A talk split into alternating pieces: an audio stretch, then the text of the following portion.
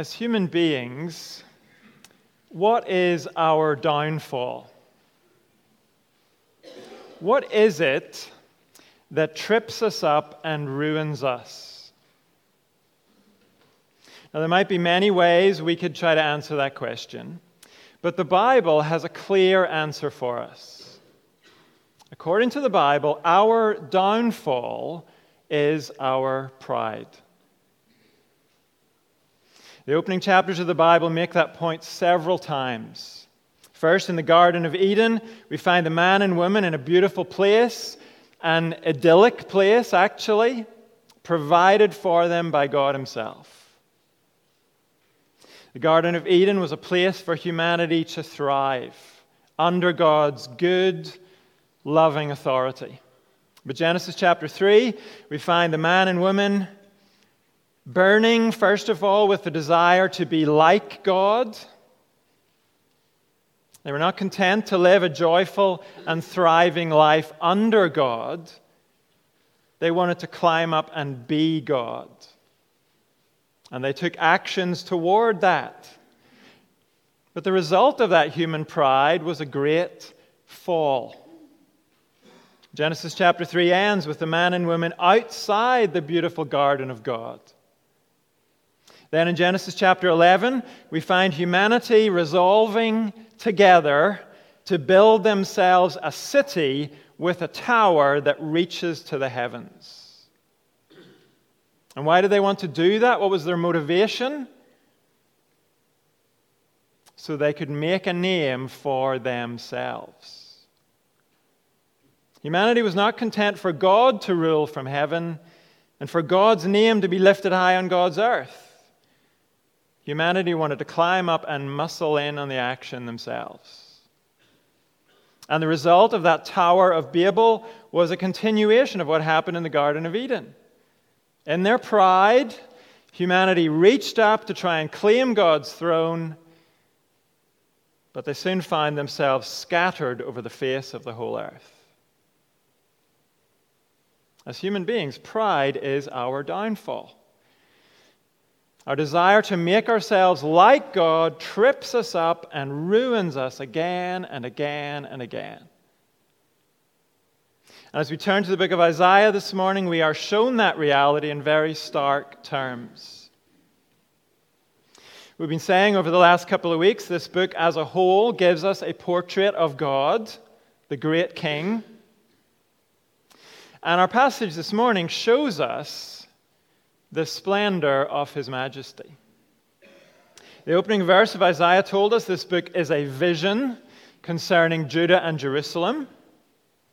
And last week we said the focus of this book alternates between the Jerusalem that is and the Jerusalem that will be. We move back and forward between the Jerusalem of Isaiah's day and the new Jerusalem that is to come. And last week, the beginning of chapter 2 gave us our first glimpse of the new Jerusalem, the Jerusalem that will be.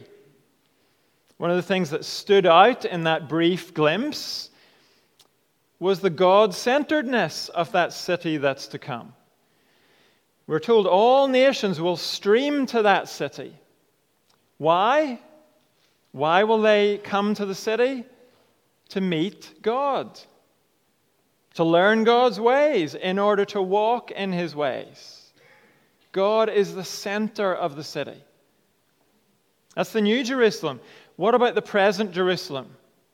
The Jerusalem of Isaiah's day. Well, we return to that city in verse 6 of chapter 2. We're going to pick up there and read down to the end of the chapter in verse 22.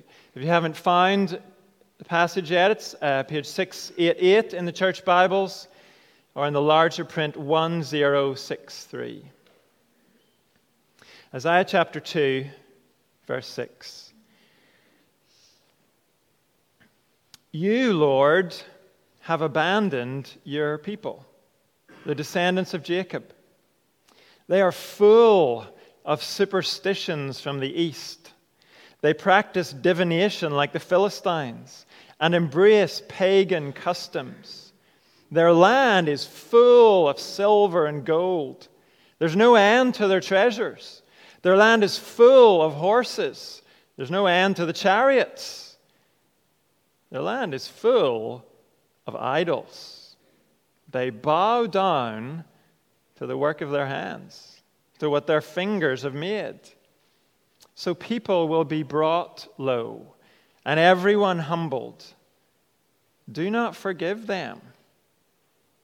Go into the rocks, hide in the ground from the fearful presence of the Lord and the splendor of his majesty. The eyes of the arrogant will be humbled, and human pride brought low. The Lord alone will be exalted in that day. The Lord Almighty has a day in store for all the proud and lofty, for all that is exalted, and they will be humbled. For all the cedars of Lebanon, tall and lofty, and all the oaks of Bashan, for all the towering mountains and all the high hills, for every lofty tower and every fortified wall, for every trading ship and every stately vessel, the arrogance of man will be brought low, and human pride humbled. The Lord alone will be exalted in that day, and the idols will totally disappear. People will flee to caves in the rocks and to holes in the ground from the fearful presence of the Lord and the splendor of his majesty when he rises to shake the earth. In that day, people will throw away to the moles and bats their idols of silver and idols of gold which they made to worship. They will flee to caverns in the rocks and to the overhanging crags from the fearful presence of the Lord and the splendor of his majesty when he rises to shake the earth. Stop trusting in mere humans who have but a breath in their nostrils. Why hold them in esteem? This is God's word. And there are two themes in this passage. The first theme is human self-exaltation. We don't tend to use the word exalt very often. It means to raise up something or someone, to elevate something or someone in terms of position and rank. So if someone receives a promotion at work, we could say they are being exalted. We probably wouldn't use that word for it, but we could. That's the first theme of this passage. Humanity's efforts to exalt ourselves. The second theme of the passage is that God is exalted. When this passage talks about God being exalted, it is not about God raising himself up. It's about God's exaltation being recognized, being acknowledged. He is high over all. He is supreme in his position. And we either see that and acknowledge it, or we don't. But this passage is going to tell us one day we will not be able to avoid seeing and acknowledging that God is exalted. But our passage starts out not with the facts of God's exaltation. We start with human efforts at self-exaltation. And the message of these opening verses is that self-exaltation brings us low. Verses 6 to 9. We've already noticed the opening verses of chapter 2, verses 1 to 5. Those verses were about the future Jerusalem. And we noticed that future city is a God-centered place. And that is the context for understanding verse 6, which says, "You, Lord, have abandoned your people, the descendants of Jacob. They're full of superstitions from the east. They practice divination like the Philistines and embrace pagan customs." What does Isaiah mean by saying, "You, Lord, have abandoned your people"? Does he mean the Lord has totally abandoned Judah and Jerusalem forever? Well, if Isaiah did mean that, he would not have bothered preaching and then writing down the contents of this long book. This book is not a message of despair. This book is a message of hope. We've already seen through this book, God calls his people to come to him for cleansing. He promises deliverance for those who turn to him. We've seen him promise a new Jerusalem for all nations. In verse 5 of chapter 2, the people of Jerusalem were called to walk in the light of the Lord. The end of our passage today in verse 22, he will call the people of Jerusalem to change their ways and stop trusting in mere humans. God does not plead with people like this if he has totally abandoned them. So here verse 6 is not speaking about total abandonment. What we're being told is the Lord has left Judah and Jerusalem to their own devices. He has allowed them to go their own way. And the way they have chosen is the way of the east. Verse 6. Now, at one level, that means the way of the nations to the east of Israel. There were plenty of them. And no doubt they seemed to the Israelites at this time very sophisticated and very cultured and very cool. But if we read the Bible carefully, we will realize there is another level to this. When the first man and woman were expelled from the Garden of Eden, they went east of Eden, away from God's presence in the garden. And humanity began to live east of Eden. And so the east can include many countries on the map that are geographically east of Eden. But really, the East is any place that defies God and tries to make its way without him. In fact, that's highlighted in verse 6 because the Philistines actually live to the west of Judah.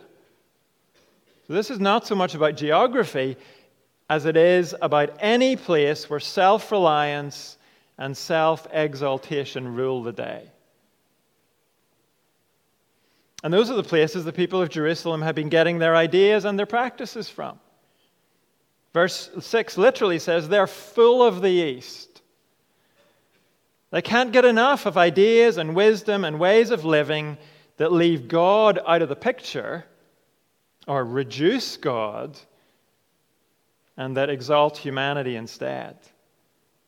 People of Jerusalem can't get enough of that.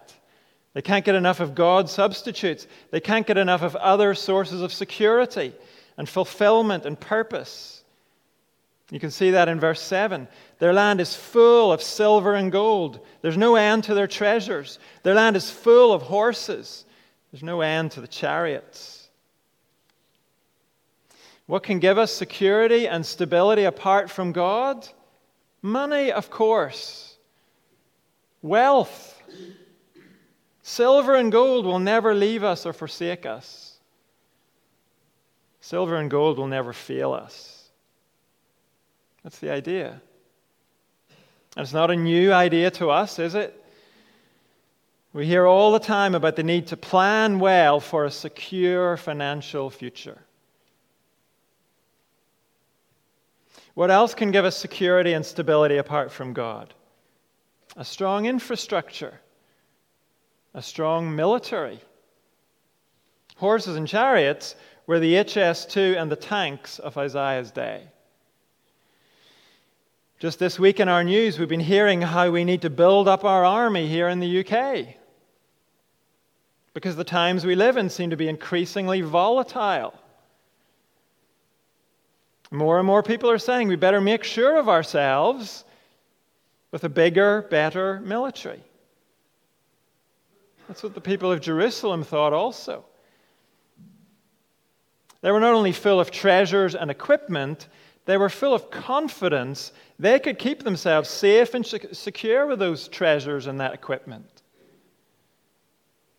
But you know what Isaiah says? You know what all that is? All that stuff you're full of? It's idol worship. Verse 8. Their land is full of idols. They bow down to the work of their hands, to what their fingers have made. An idol can be a little statue, but most of the time it's not. Anything we put in God's place is an idol. Silver and gold, Finances, those are necessary to some extent. Of course they are. Horses and chariots, infrastructure and military, those are necessary to some extent. But when we look to any of those things for our security, we have turned those things into idols. And the daft thing about idolatry is it always involves trusting in something that has been made. We take some part of what God made, His creation, and we make it into something we then put our trust in. As if something we made could possibly be a true source of security. And the root of it all is human pride. It's self-exaltation. To imagine we could make something or we could accumulate enough of something that it would guarantee our security. That is putting ourselves in God's place. And the result of that self-exaltation, the result of reaching for the highest place, is that we become degraded. We are brought low. We are humiliated, whether we recognize it or not. Commentators tell us that verse 9 should be translated in the past tense. So people have been brought low, and everyone humbled. In making themselves full of the East, and full of silver and gold, and full of horses and chariots, the people of Jerusalem have become full of idols, and that has brought them low. They have been degraded. They don't realize it, of course. They believe they're flying high. When it comes to living the good life, when it comes to security and having long-term prosperity, they believe they've got it covered. But in reality, they're not flying high. Their attempts at self-exaltation have already brought them low.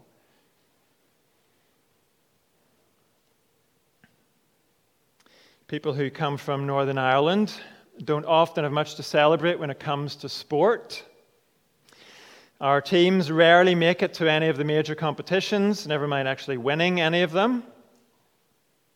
But we can claim to have produced at least one world-class footballer, George Best. Anyone who ever saw him play said he was special. If you've never heard of him, you can trust me. He was fantastic. I'm not biased at all. In his later years, George Best used to tell a story which he thought was very funny. And the gist of the story was, one day he was staying at a luxury hotel.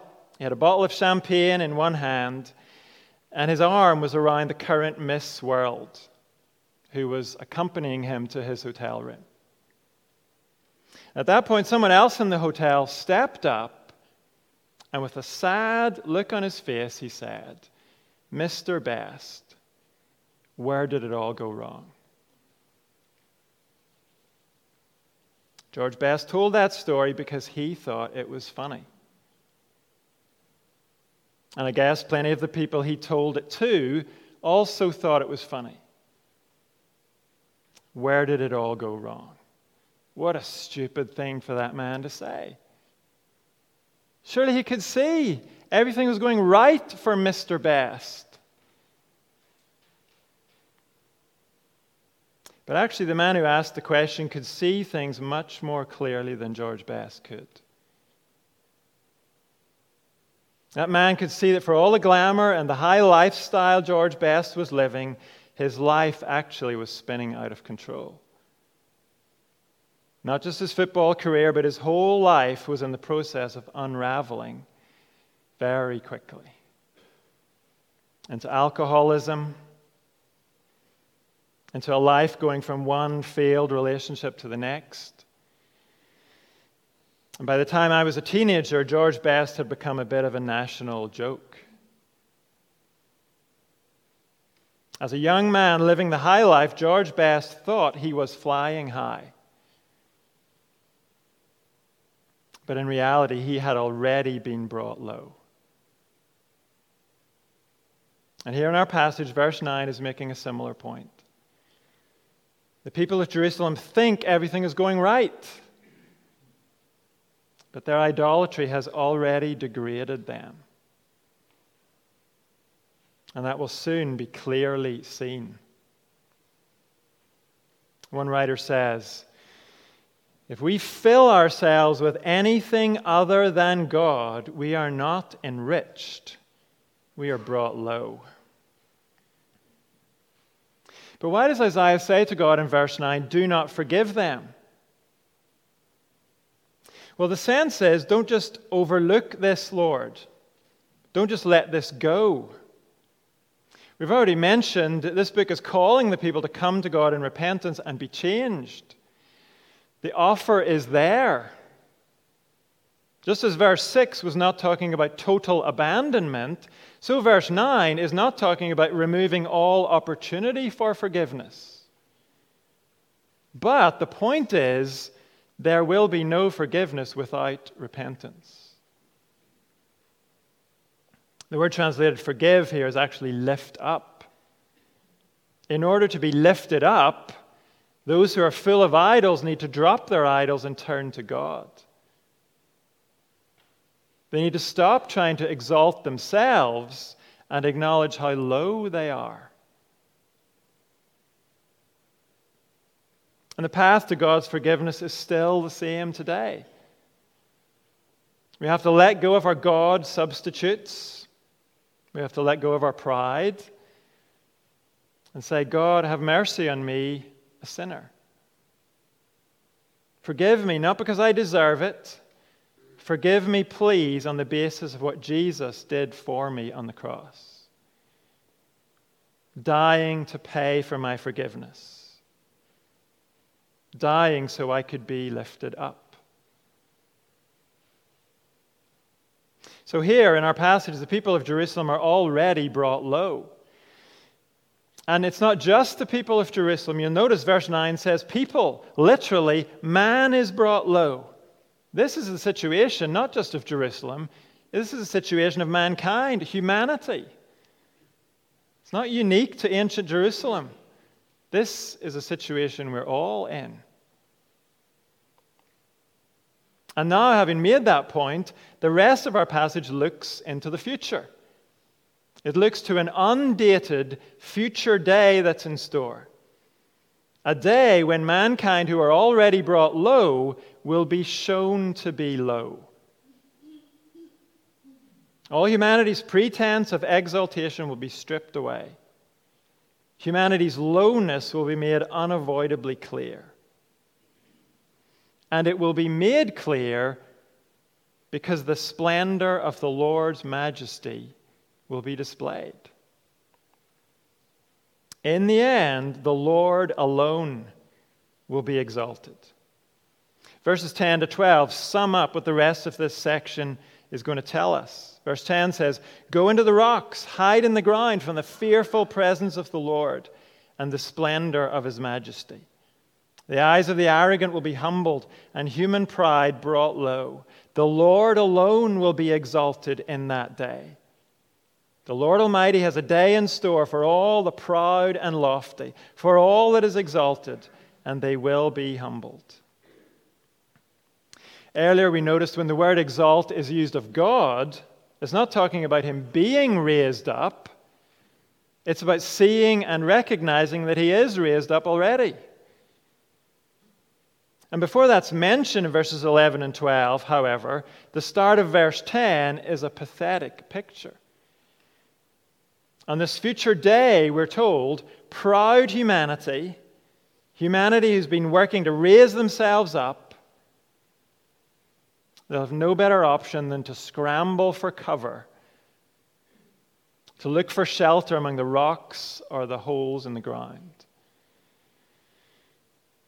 And what are they scrambling to hide from? The fearful presence of the Lord and the splendor of his majesty. That description is repeated two more times as the passage goes on. And notice, This is not about the Lord doing anything. There are no acts of judgment mentioned here. It is his presence alone. It is his appearance alone that causes proud, self-exalting humanity to scramble for cover. And even when this description is repeated later in the passage with the added statement that he rises to shake the earth, the sense there is it's the Lord's presence alone that causes the earth to shake with awe. It's not what he does. It is the simple display of the splendor of his majesty that causes scrambling and shaking on the earth. On that day when the Lord is unavoidably seen for who he really is, it will cause every self-exalting thing to be brought low. One of the songs we sing very occasionally says, "Every high thing must come down." That's the message here. Everyone who seeks to make themselves high and exalted, every supposedly high thing that mankind looks to for security, it will all be seen to be low. Because when God is seen for who he is, then every other thing will be seen for what it is.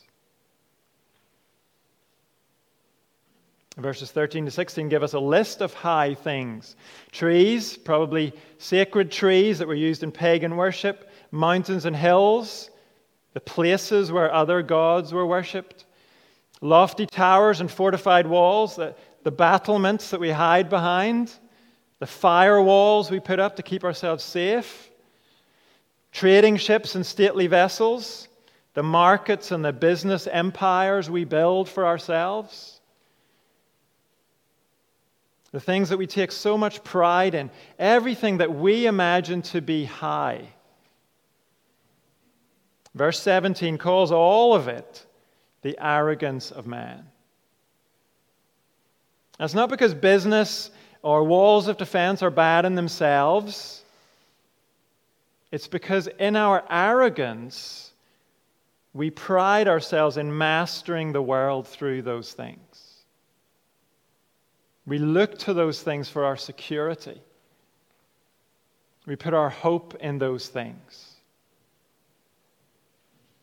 But on that future day, when the splendor of the Lord's majesty is seen, all those other things will be brought low.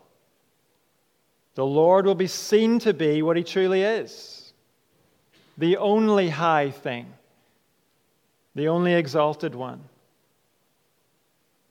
Verse 18 says, all those other things, those high things that dominated our lives and our hopes, those things we trusted in and we congratulated ourselves about, verse 18 says they will totally disappear. They'll just melt away. Beside the splendor of the Lord's majesty, those other things will be shown up finally as insubstantial. Verse 20 says the same thing in a different way. It says, in humanity's scramble from the awesome presence of the Lord, those other things, the things we once thought were so precious, they'll be thrown to the moles and the bats. The idea is, people are saying they're absolutely no use to us in this situation, all these things we've clung to. They're no use to us confronted with the presence of the Lord. Let the moles and the bats have them. Maybe they can still be fooled into thinking they've got something worthwhile.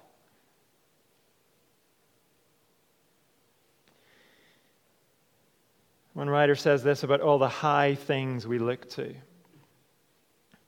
None of these things can stand up for a moment against the true splendor of the universe that exists in God alone. So the result is that those who trust in those things must be humiliated. It's unavoidable. when the things we have clung to are exposed as low things that cannot truly help us, then we are humiliated. But this passage does not end with our humiliation. It ends with a call to change what we trust in.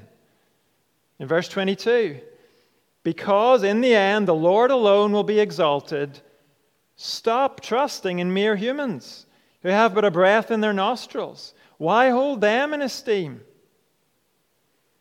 And this is not saying that human beings are worthless. Read the Bible and you'll find it gives great dignity to humanity. It tells us human beings are incredible, but they are not God. Their life is a gift from God. The book of Genesis describes the Lord God breathing life into the first man.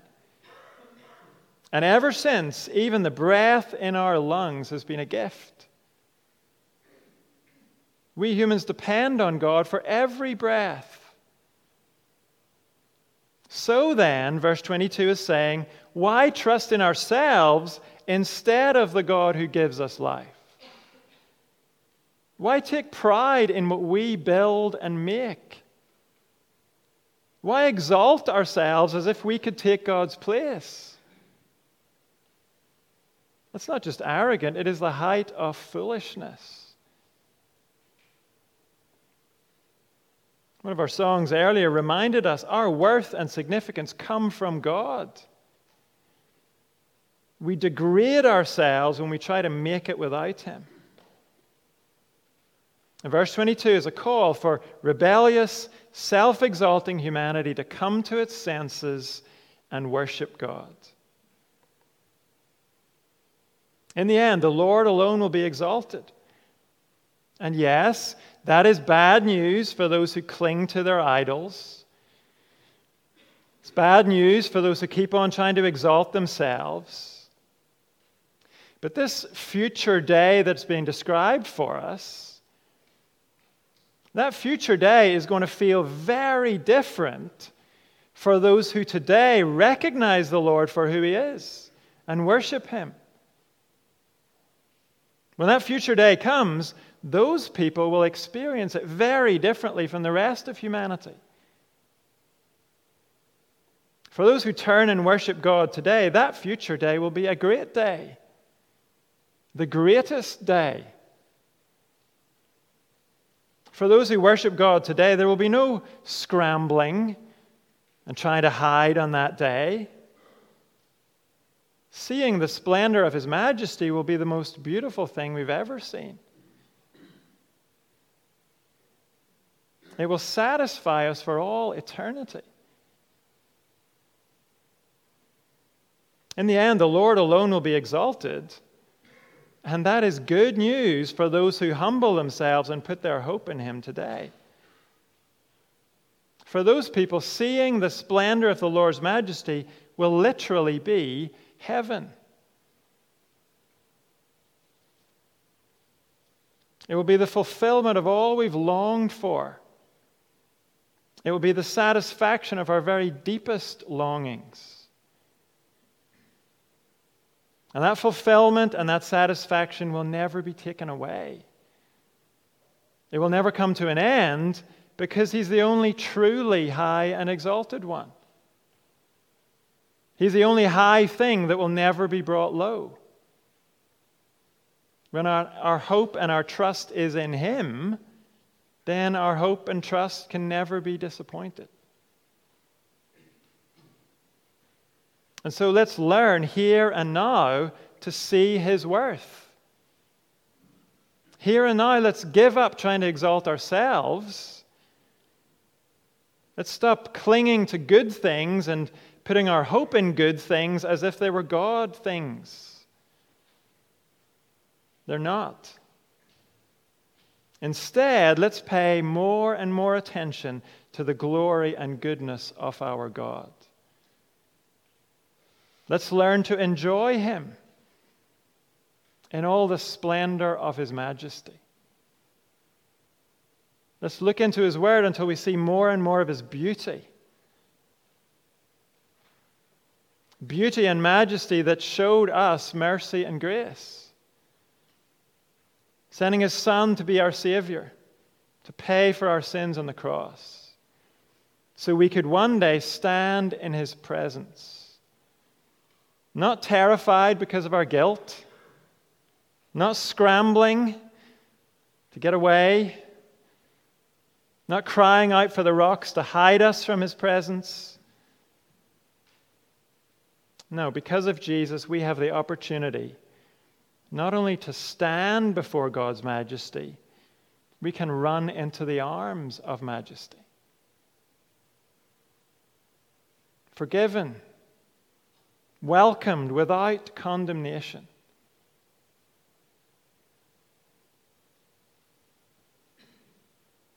Let's get to know him in his beauty and his majesty. Let's praise him now as we sing the splendor of the King, and then behold our God.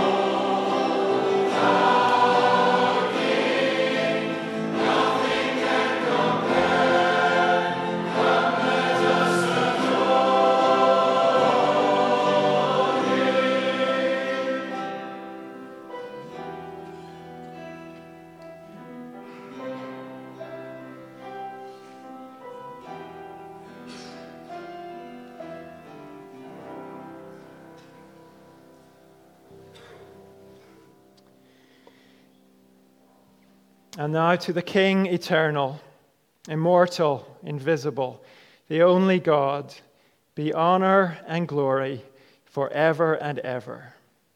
Amen.